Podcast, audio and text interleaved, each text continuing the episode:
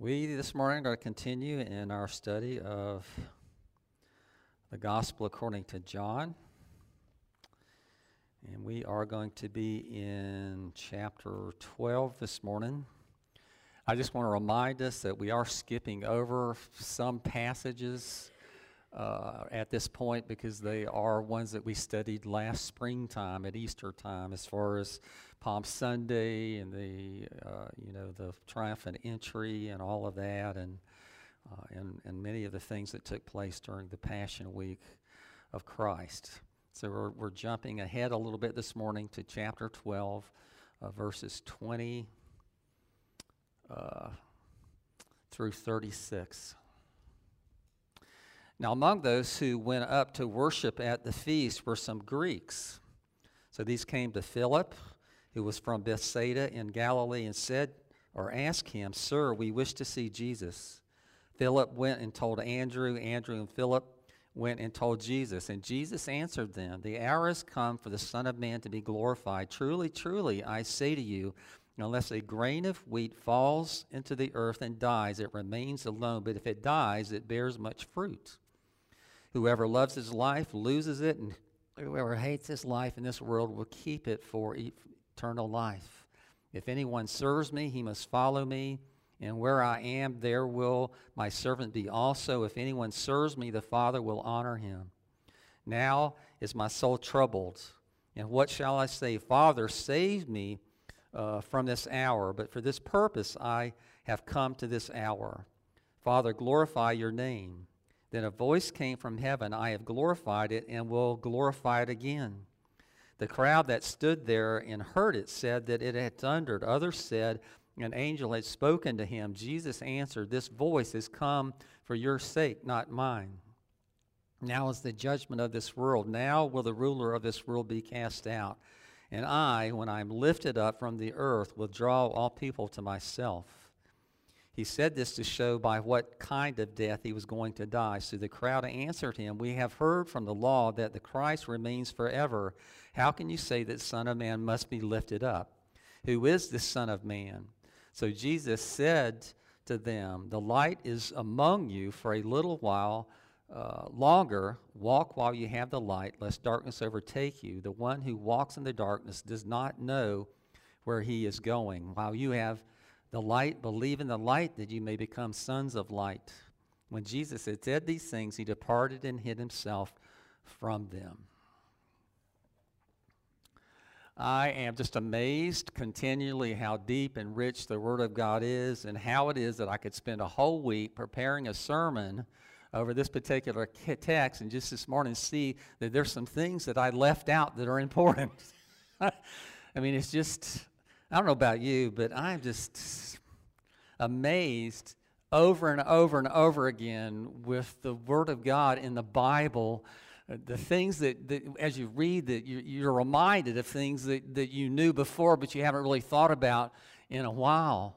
Uh, but the more you read it, the deeper it seems to grow, and it just it just it just continues to amaze me. And uh, and I hope you have the same uh, perspective on things as I do. One of the things that's unique about the gospel according to John compared to the other gospels is so much of the volume of this book is committed to Passion Week. A very large percentage of it is. The others are more spread out throughout the whole, whole ministry of Jesus but we see John focusing a very great deal and a lot of effort on the particular details of the things that took place in the Passion Week. And so he's revealed to us a number of things that we don't find in the other Gospels.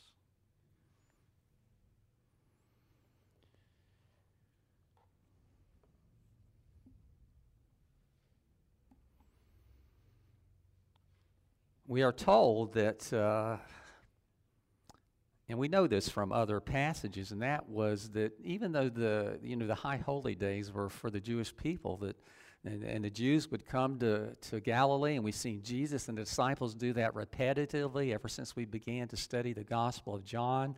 That every feast that they had, that Jesus was there in Jerusalem out of necessity, and not only out of necessity, but out of desire and passion on his part.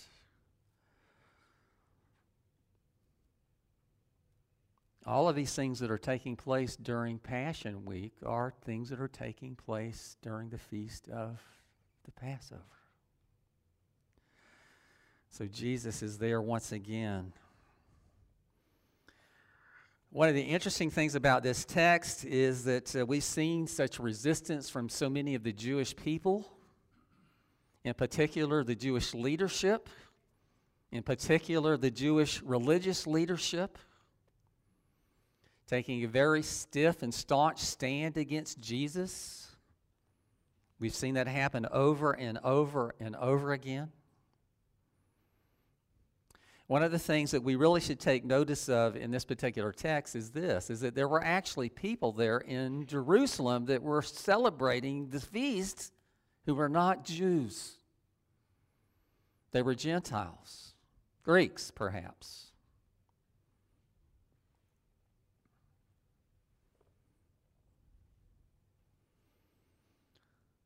And there are some that are there and they have questions for Jesus. Let me ask you something. Do you have any questions for Jesus?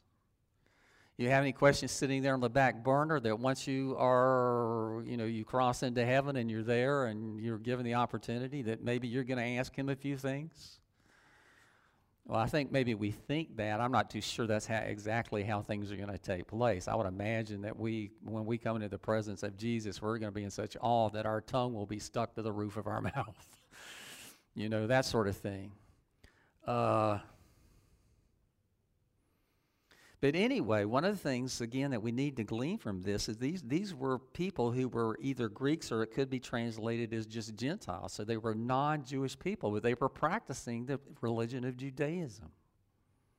They were pro- proselytes.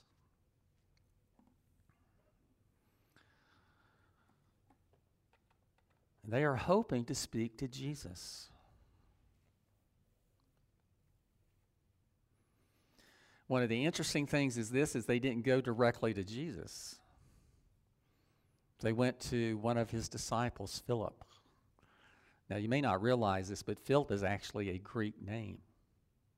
So I mean you can understand why maybe these Greek probably people knew that he was Greek and maybe that was they saw that kind of as an inroad to get in to have an audience, to have a conversation with Jesus himself. So they go to Andrew, and just remember, Andrew was uh, not Andrew, I'm talking about Philip, I'm sorry. Philip. Philippos is a Greek name.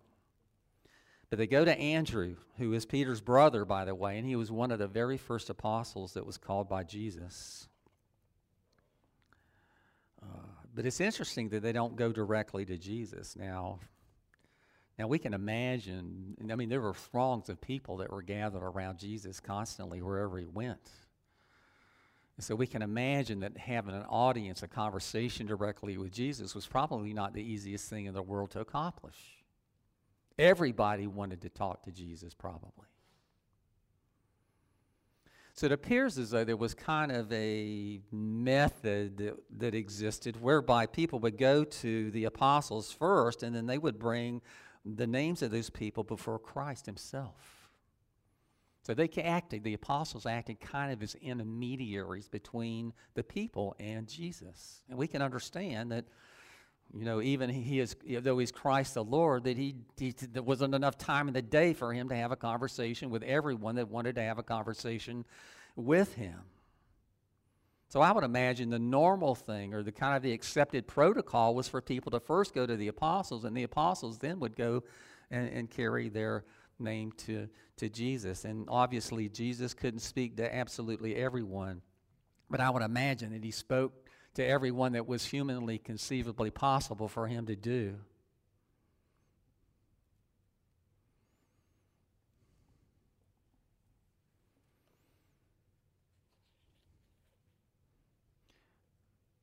There's a sense in which we have an intermediary even now, and that is the Holy Spirit. That when we pray to God, that our prayers are conveyed into the holy throne room of God through the Holy Spirit. Even now, that's true. But at the same time, I would say this that there is a sense in which there are no intermediaries between us and Jesus.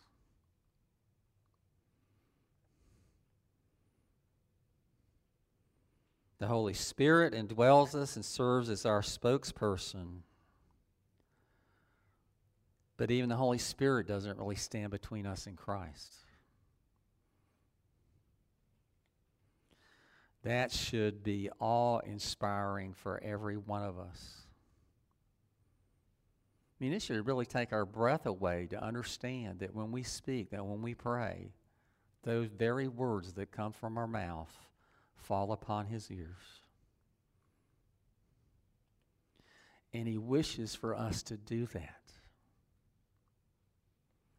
I know there are people that are very great prayer warriors that spend a good deal of time in prayer.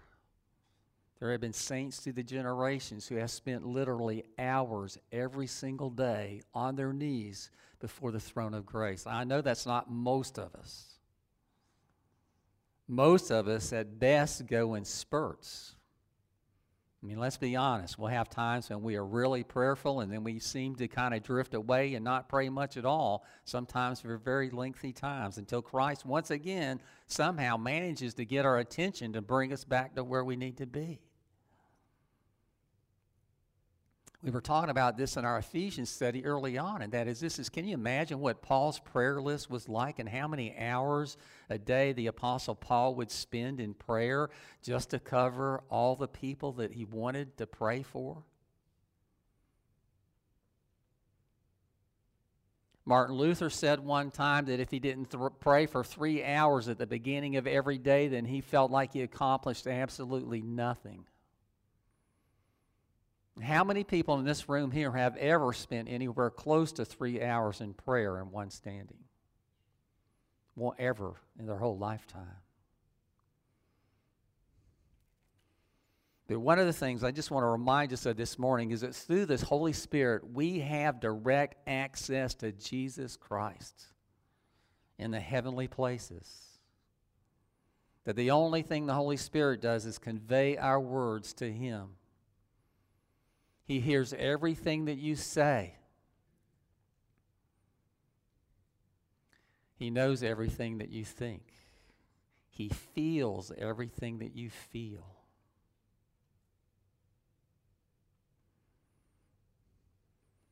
We have an unbelievable connection with God Almighty through our Lord Jesus Christ, and it's not something I think that we often give that much thought about.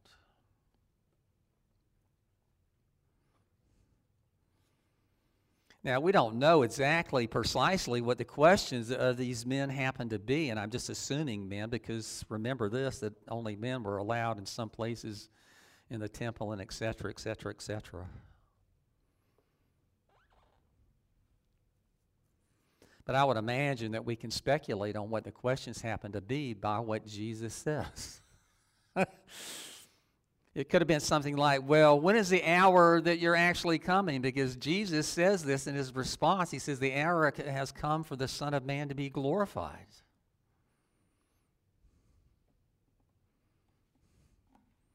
All of human history, even though many humans living in those days didn't realize that all of human history has been leading up to this point in time. From the very beginning, from the Garden of Eden from the creation of Adam and Eve. It's been leading up to this particular moment in time. And a single act on God's part will change forever the course of human history.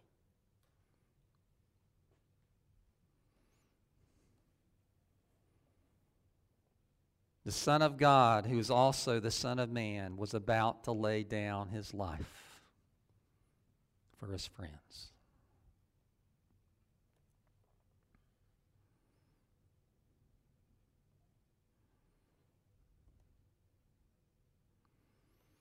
Jesus here likens himself to a seed or a grain, a wheat, wheat grain seed that falls to the earth and apparently dies. But in its place, a plant springs to life and grows and becomes fruitful, eventually bearing seeds of its own. A likening of what is taking place as the kingdom of God comes in all of its glory into the world of man. Now, being abolished, uh, being abolished, being a biologist, I know a little bit about seeds. We, uh, we understand this. That when seeds are introduced to this soil, they don't actually die. The wheat, the wheat that Jesus spoke, is, no, doesn't actually, didn't actually die.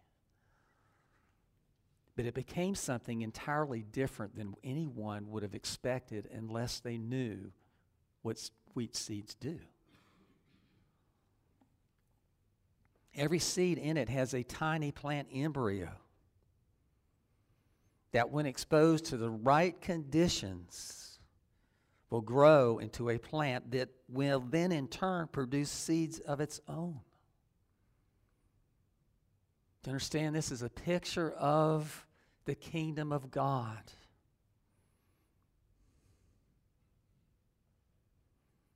There's a sense in which we are those seeds that have been planted.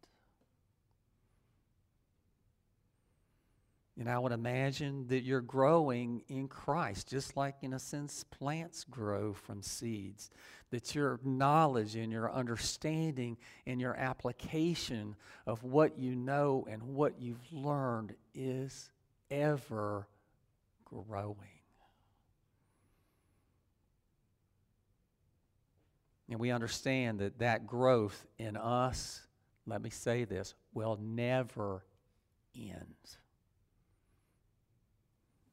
We'll grow in life and will continue to grow in life. But let me just say this that we will, even more than that, we will grow in eternity. And that's just something we can't even begin to imagine. In other words, as we enter heaven, we won't be stagnated. It's not that we will know everything and uh, you know, be at the end of our learning curve, that in a sense that we're just beginning our learning curve and we're going to be learning and growing for all of eternity, never an end to it. The more that we know, the more we will understand. There is to know.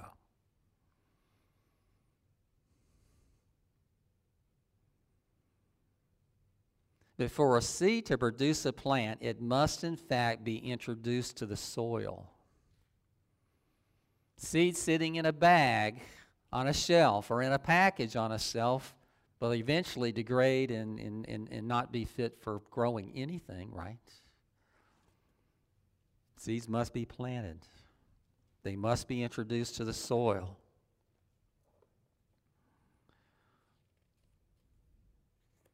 That's a picture of Christ. For Jesus to accomplish what he came to do, he must first die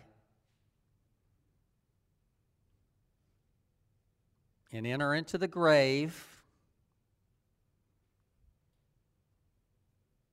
and then spring to life once again. Do you understand that Jesus this just using a simple example of common things that the everyday person knew to paint a picture of what was going to happen with him at the end of this very week.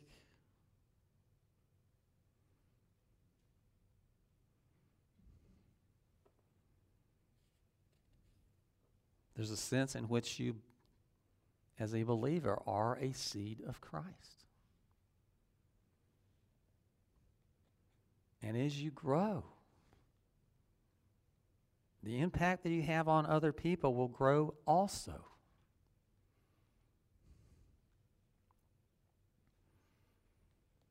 One of the strange things about it is his enemies will really believe that, that in, in, in killing Jesus, which is their intention, we know that's very clear at this point. They, their desire is not to just shut Jesus up, not to just put him away and silence him. Their desire, their passion is to kill him.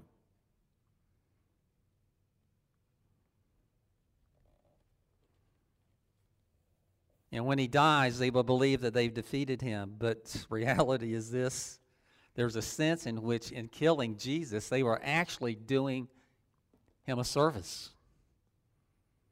There's a sense in which, in killing Jesus, they were actively doing service that you and I would benefit from.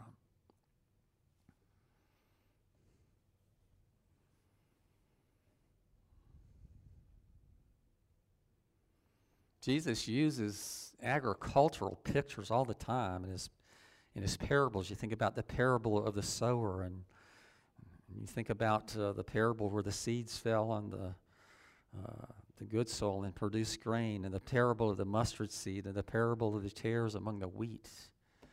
You know, we need to understand that this was common language. These were pictures that everyone in Old Testament Israel would have been familiar with because it was very much an agriculturally oriented culture.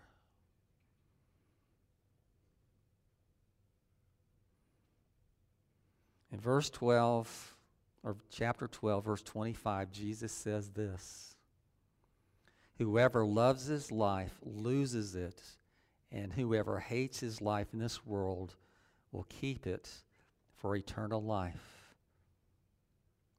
If anyone serves me, let him follow me. Where I am, there my servant will be also. How do we apply the things that this uh, chapter reveals to us? Well, one of those very clearly is this is just as Jesus was very willing to self-sacrifice Self sacrifice should be something that characterizes our own lives.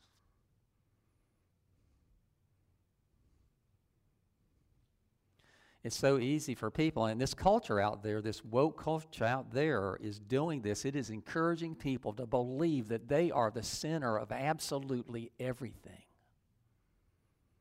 That in each of their individual eyes, they are the most important person that has ever lived.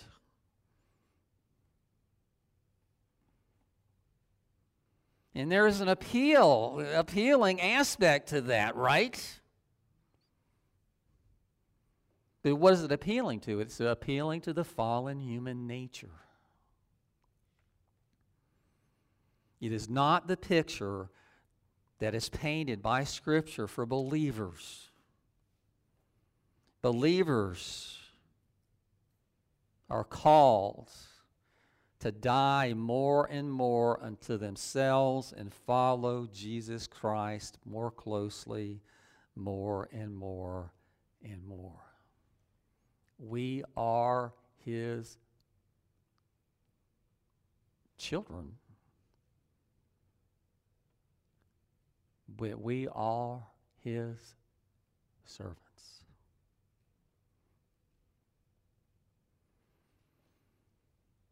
Unfortunately, sometimes you'll find people in the church who still believe that it's all about me. I just want to tell you this morning, it may crush your little bubble or whatever, but it just flat is not all about you. As a matter of fact, you're only a little teeny itsy bitsy part of the picture. But let me say this you are an extremely important part of that picture. Without you, that picture would fall apart completely. But being a Christian does not mean inactivity, it actually means action. Not only professing faith, but practicing faith.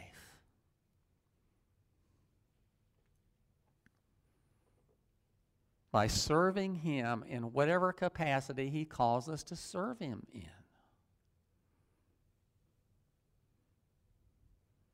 It says in chapter 12, verse 26 If anyone serves me, the Father will honor him.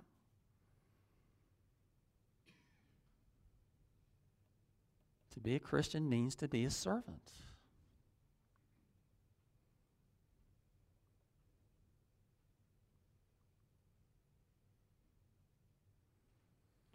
Most of you know that I grew up kind of in the church. We were some of those people who would go in spurts you know, maybe for a whole year we would go, and, you know, then for the next two years we wouldn't go at all.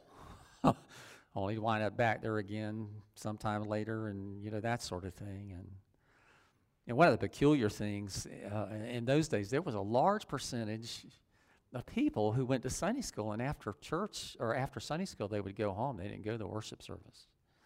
I can tell you that I went to church a lot when I was a kid for Sunday school, but I, I, I, can only remember like two times I was ever in the Sunday morning worship service. And that was pretty common in the circle that I, uh, of the churches that I was in, that it, you know, Sunday school was almost overemphasized. It, it was overemphasized at the expense of worship. It's like if you have something, a choice to make, whether to go to Sunday school or go to worship, then you go to Sunday school because Sunday school is where you learn and you grow and this, that, and the other. And the worship aspect to it is kind of on a secondary level. But you understand, my friends, that is exactly the opposite of what things ought to look like. That worship ought to be the most important thing that we do. It's the center of everything. And everything else flows forth from it. That our lives should be characterized by worship, not on Sunday morning only, but certainly on Sunday morning for sure. That our lives should be characterized by constant and continued worship of God the Son and God the Holy Father and God the Holy Spirit continually.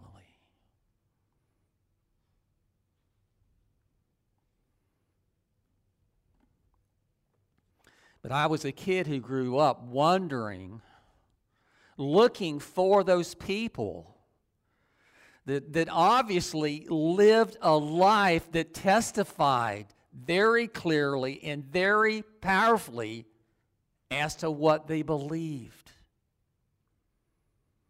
And let me tell you, there were some people that had some degree of influence on me as a young man. I can remember a Sunday school teacher I had one time who reached out beyond just Sunday morning to me, and he had an impact upon me.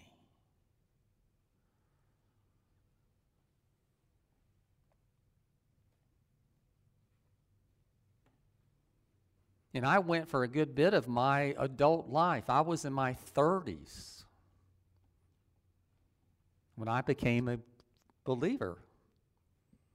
Because during my college years, I completely turned away from all of it. I, you know.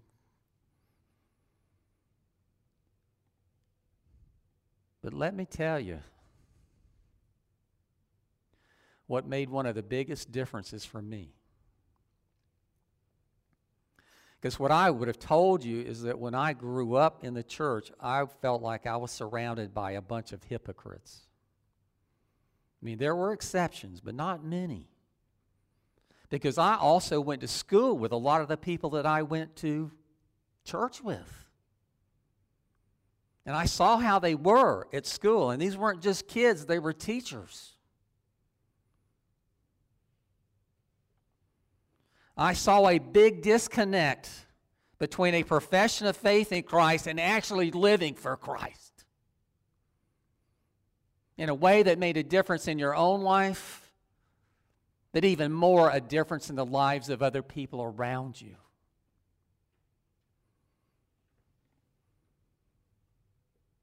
Then Lori came to faith in Christ early on in our marriage, and for a time I continued to resist it. Matter of fact, the first time she told me that she wanted to go back to church, I was shocked. I was disappointed.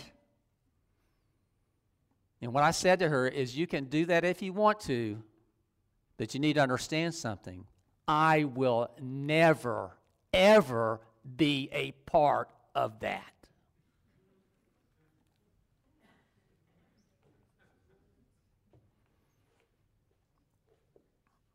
And who says God doesn't have a sense of humor?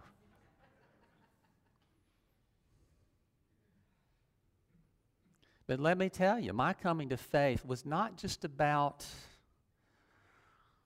going to church. It was looking and seeing people whose lives were very much changed and affected and focused on this Jesus business. One of the first times I went to church with Lori, I wasn't a believer at that point. I was, and I had been reading the Bible for some months before that in secret, even though she knew it. I didn't know she knew it. She always knows everything. So I learned a long time ago to try to not keep anything from her. But I was reading the Bible. And let me tell you, I found the Bible to be very different than the way I pictured it to be. It actually made sense to me. Some of it didn't necessarily, but most of it really did. But when I finally decided that I wasn't going to learn what I needed to on my own, I was going to have to break down and admit I was wrong and go to church.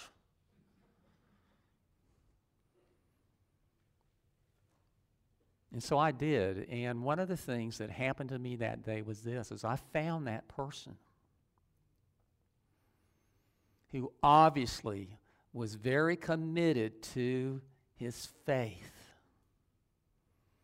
He was willing to make huge sacrifices that I knew most people would not be willing to make for one reason because he loved Jesus and he wanted other people to love Jesus. His name was Alan Lee. He was a missionary to Uganda through World Harvest Mission. And he was raising uh, support and also trying to recruit people to go to Uganda that summer to work on a construction project to build houses for missionaries to live in in a remote region of Uganda so they could evangelize the surrounding area.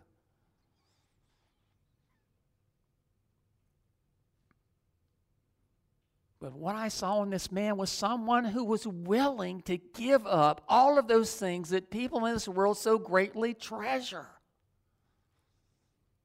safety for him, safety for his family. His family went with him to this God forsaken place.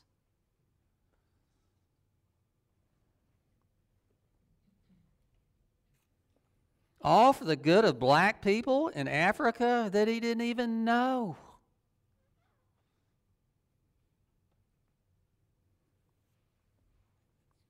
I concluded that he was either a sadist, a lunatic, or someone who knew someone that I just flat did not know.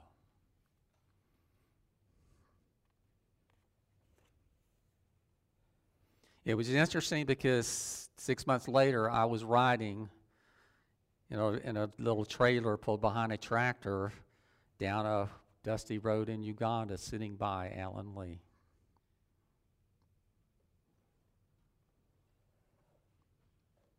And I was able to tell him what an impact and what a change it had brought upon me.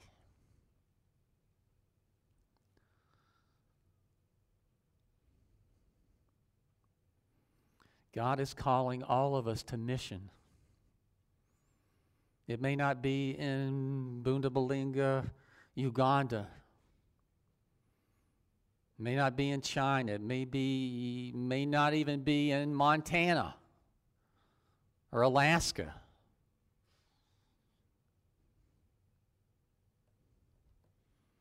It may be very well, or very well may be in Dunellen in my neighborhood.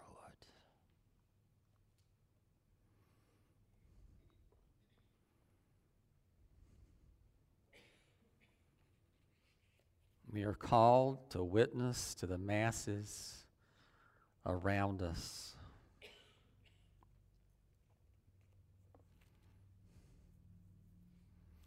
There's a hymn that's sung, and I know it because I was raised in a Baptist church. It's not in the hymn, the Trinity hymnal that we use here.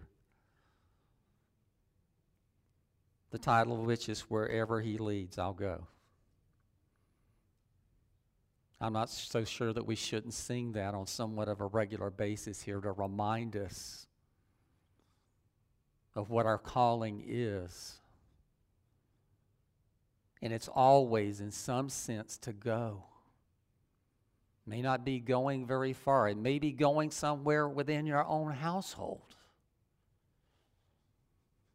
or going somewhere in your neighborhood or growing, going somewhere in the community around you. Or in some cases, it may mean packing up your house and moving somewhere else.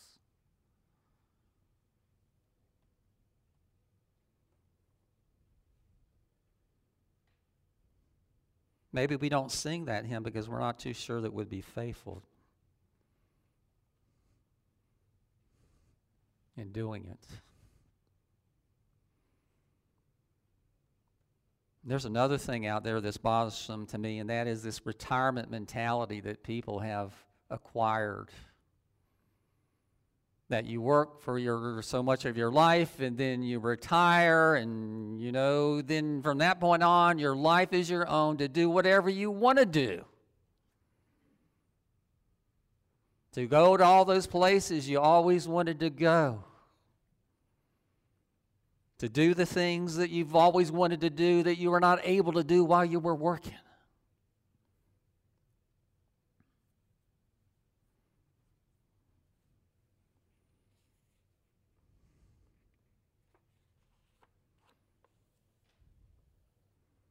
I don't want to close without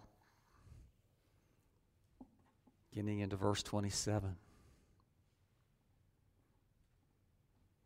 Jesus says, Now my soul is troubled.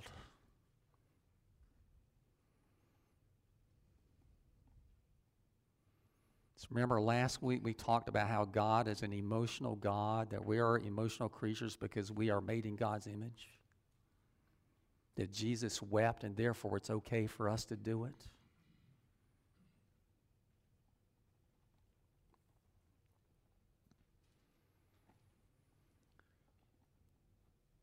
Jesus was fearful. He was afraid. Now my soul is troubled. Sometimes I think we believe in this glorious Christian living where we are never troubled and, and this, that, and the other. And let me just tell you, that does not actually exist anywhere. Anybody that believes it and thinks they have it is sadly mistaken. We should all be able to echo that at times in our life. My soul is troubled because of the things I see around me, but even more so, my soul is troubled because of the things I still see within me.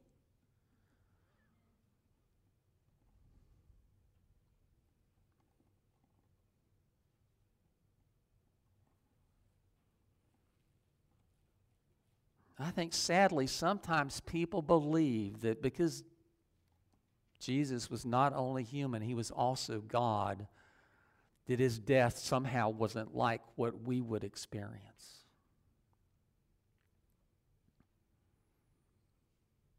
But let me just tell you this this morning that is a lie from the pit of hell. Jesus endured exactly what you would endure if you died by being crucified. And even more because the sin burden that was laid upon him was far more than your sin burden. It was a sin burden of every person who would ever believe in him and trust in him for their salvation. That is the burden that he is going to the cross bearing.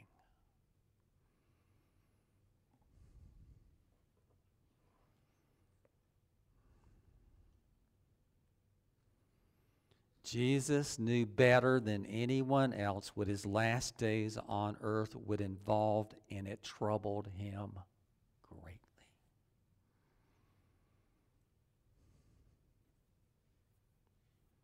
I think one of the things that bothered him more than anything else is this is knowing that his father would be the one that would inflict the punishment on him ultimately.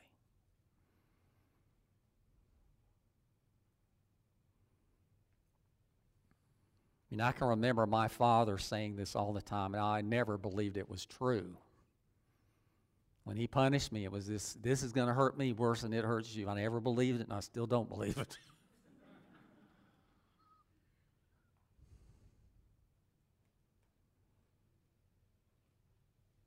but you understand that it really is true when it comes to Christ.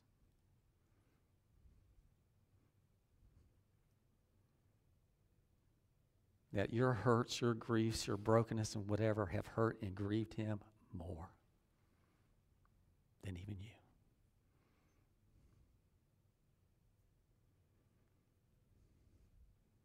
I could keep going on. you know, it's, it's funny when I started working on this sermon this week, I'm thinking, what am I going to preach from this?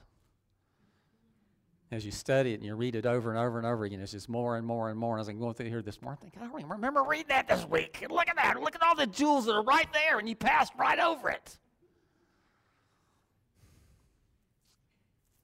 Most people understand this. I could spend the rest of my lifetime doing nothing but preaching through John. I just could. But I just want to encourage us in this this morning. Maybe I'll pick up on some of this stuff next week, but be in the Word.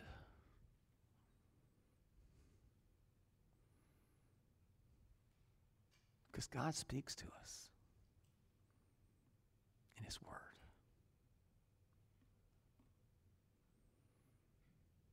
Be about your Father's business. And your Father's business isn't just coming to church on Sunday morning and then spending the whole rest of the week as if you hadn't done that. And coming back, we are called just like Christ. This, this, this is the greatest service that anyone ever did for people. And just as Christ served, we are called to serve as well. I'm tired of hearing people say, Well, I'm not very good at doing that. Or I just don't feel called to do that. Let me tell you, we can come up with all kinds of reasons, logical reasons, reasonable reasons, we think, and etc., not to be obedient to Christ. We're too busy. I'll do that some other time. I just don't have the time right now. But where would you and I be if Christ had that attitude? Seriously.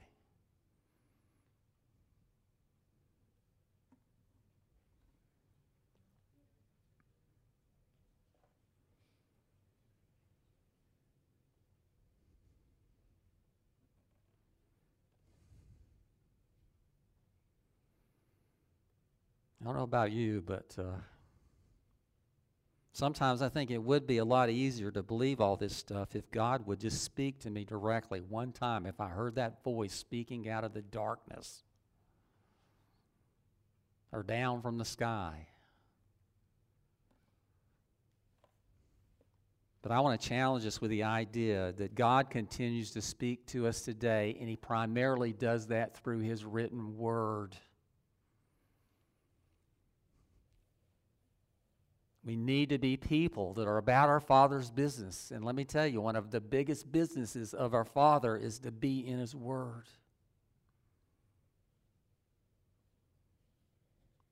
And I've done a lot of read, reading of Scripture in my day, and, and, some of that I did was an unbeliever. I started reading the Bible before I became a believer. I'd read the whole Bible all the way through before I became a believer.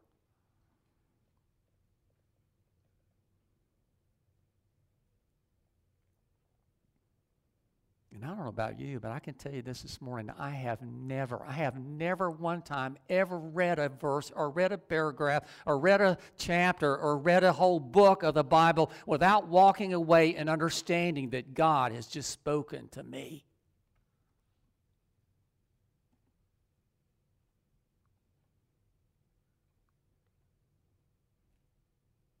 So don't let anybody tell you that God doesn't speak anymore that Jesus is silent. Because that just is not true.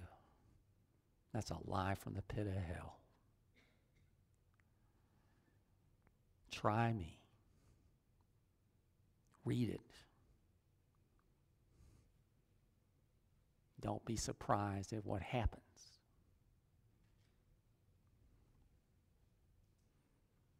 You might wind up in Uganda, who knows?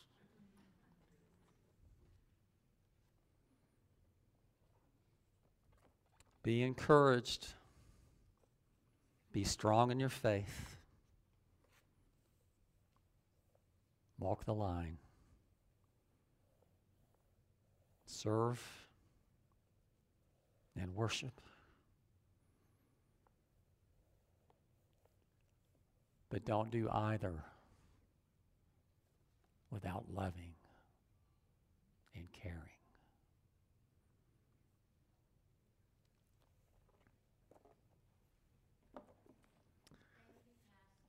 Like Jesus.